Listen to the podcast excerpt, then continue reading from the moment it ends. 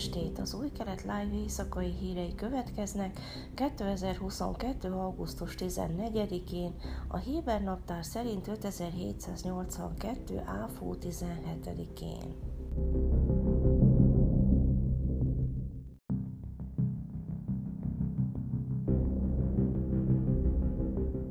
Izrael az utolsó helyen végzett a közelmúltban készült Európai Közúti Biztonsági Jelentésben, amely a regionális országokat hasonlította össze, az szerint, hogy az elmúlt évtizedben mennyire csökkentették az éves közúti halálesetek számát.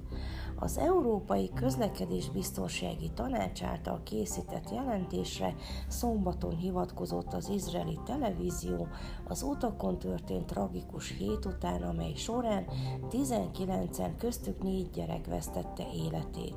A hónap felénél 25-ön áll a halálesetek száma az utakon. Összehasonlításképpen 2021. augusztusa 29 közúti halálesettel zárult.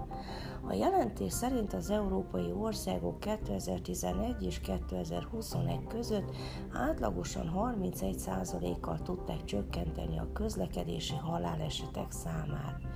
A lista élén Norvégia és Litvánia áll, amelyek több mint 50%-kal csökkentették a közlekedési halálesetek számát ebben az időszakban.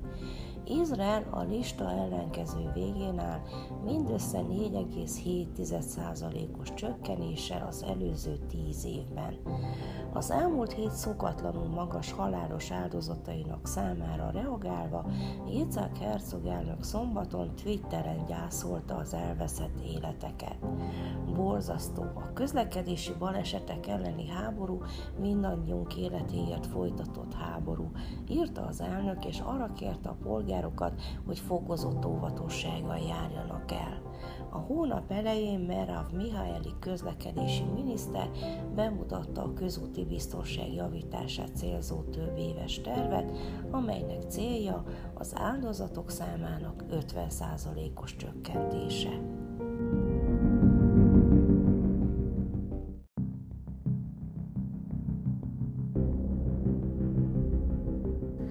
Gideon Szár igazságügy miniszter a közelmúltban egy magánnyomozó cég megfigyelése alá került, amely az egykori NBA játékos Omri Kaspi édesapjának a tulajdonában van, derül ki a 12-es csatorna jelentéséből.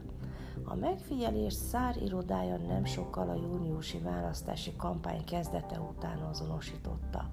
A miniszter munkatársai azonosíthatatlan színkártyákat használtak a tettesek felkutatására, és megállapították, hogy a megfigyelés mögött a Caspi Polygraph Security Investigation and Consulting Ltd. áll, közölte a 12-es csatorna. A jelentés hangsúlyozta, hogy a megfigyelést törvényesen végezték, de további részletek nem derültek ki.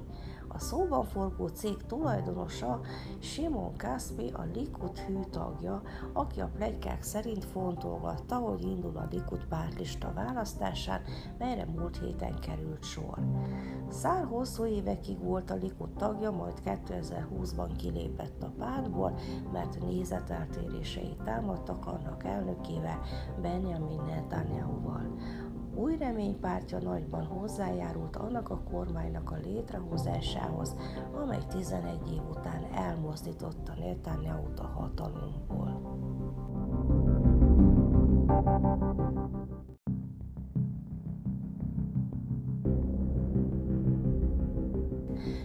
Nappal az izraeli és a palesztin iszlám dzsihád által kötött tűzszünet után a gyerekek és a felnőttek örömére háromnapos oroszlánykölyköket mutattak be szombaton egy kartondobozban a gázai állatkertben, jelentette az AP hírügynökség.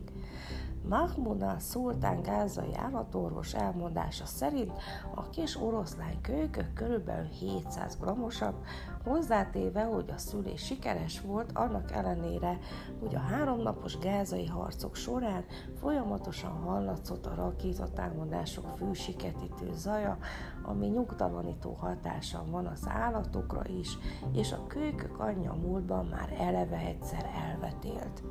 A hangos zaj stresszeli a vadon élő állatokat, különösen az oroszlánokra van hatással. Ilyen esetben üvöltésük felerősödik, és körkörösen mozognak a ketrecben, mondta Al-Szultán. Az évek óta zajló háborús konfliktus és a számtalan kisebb összecsapás során a kis gázai magánállatkertekben számos állat halt éhen vagy pusztult el.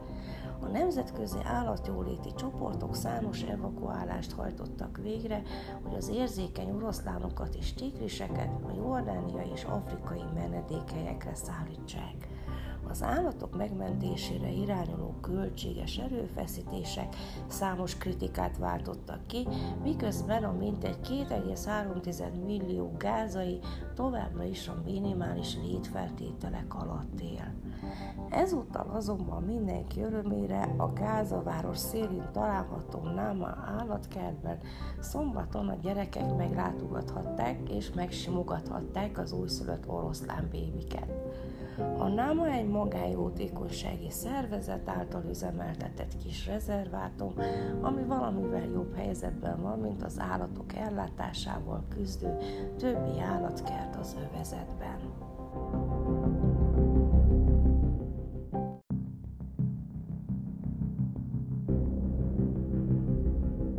Időjárás.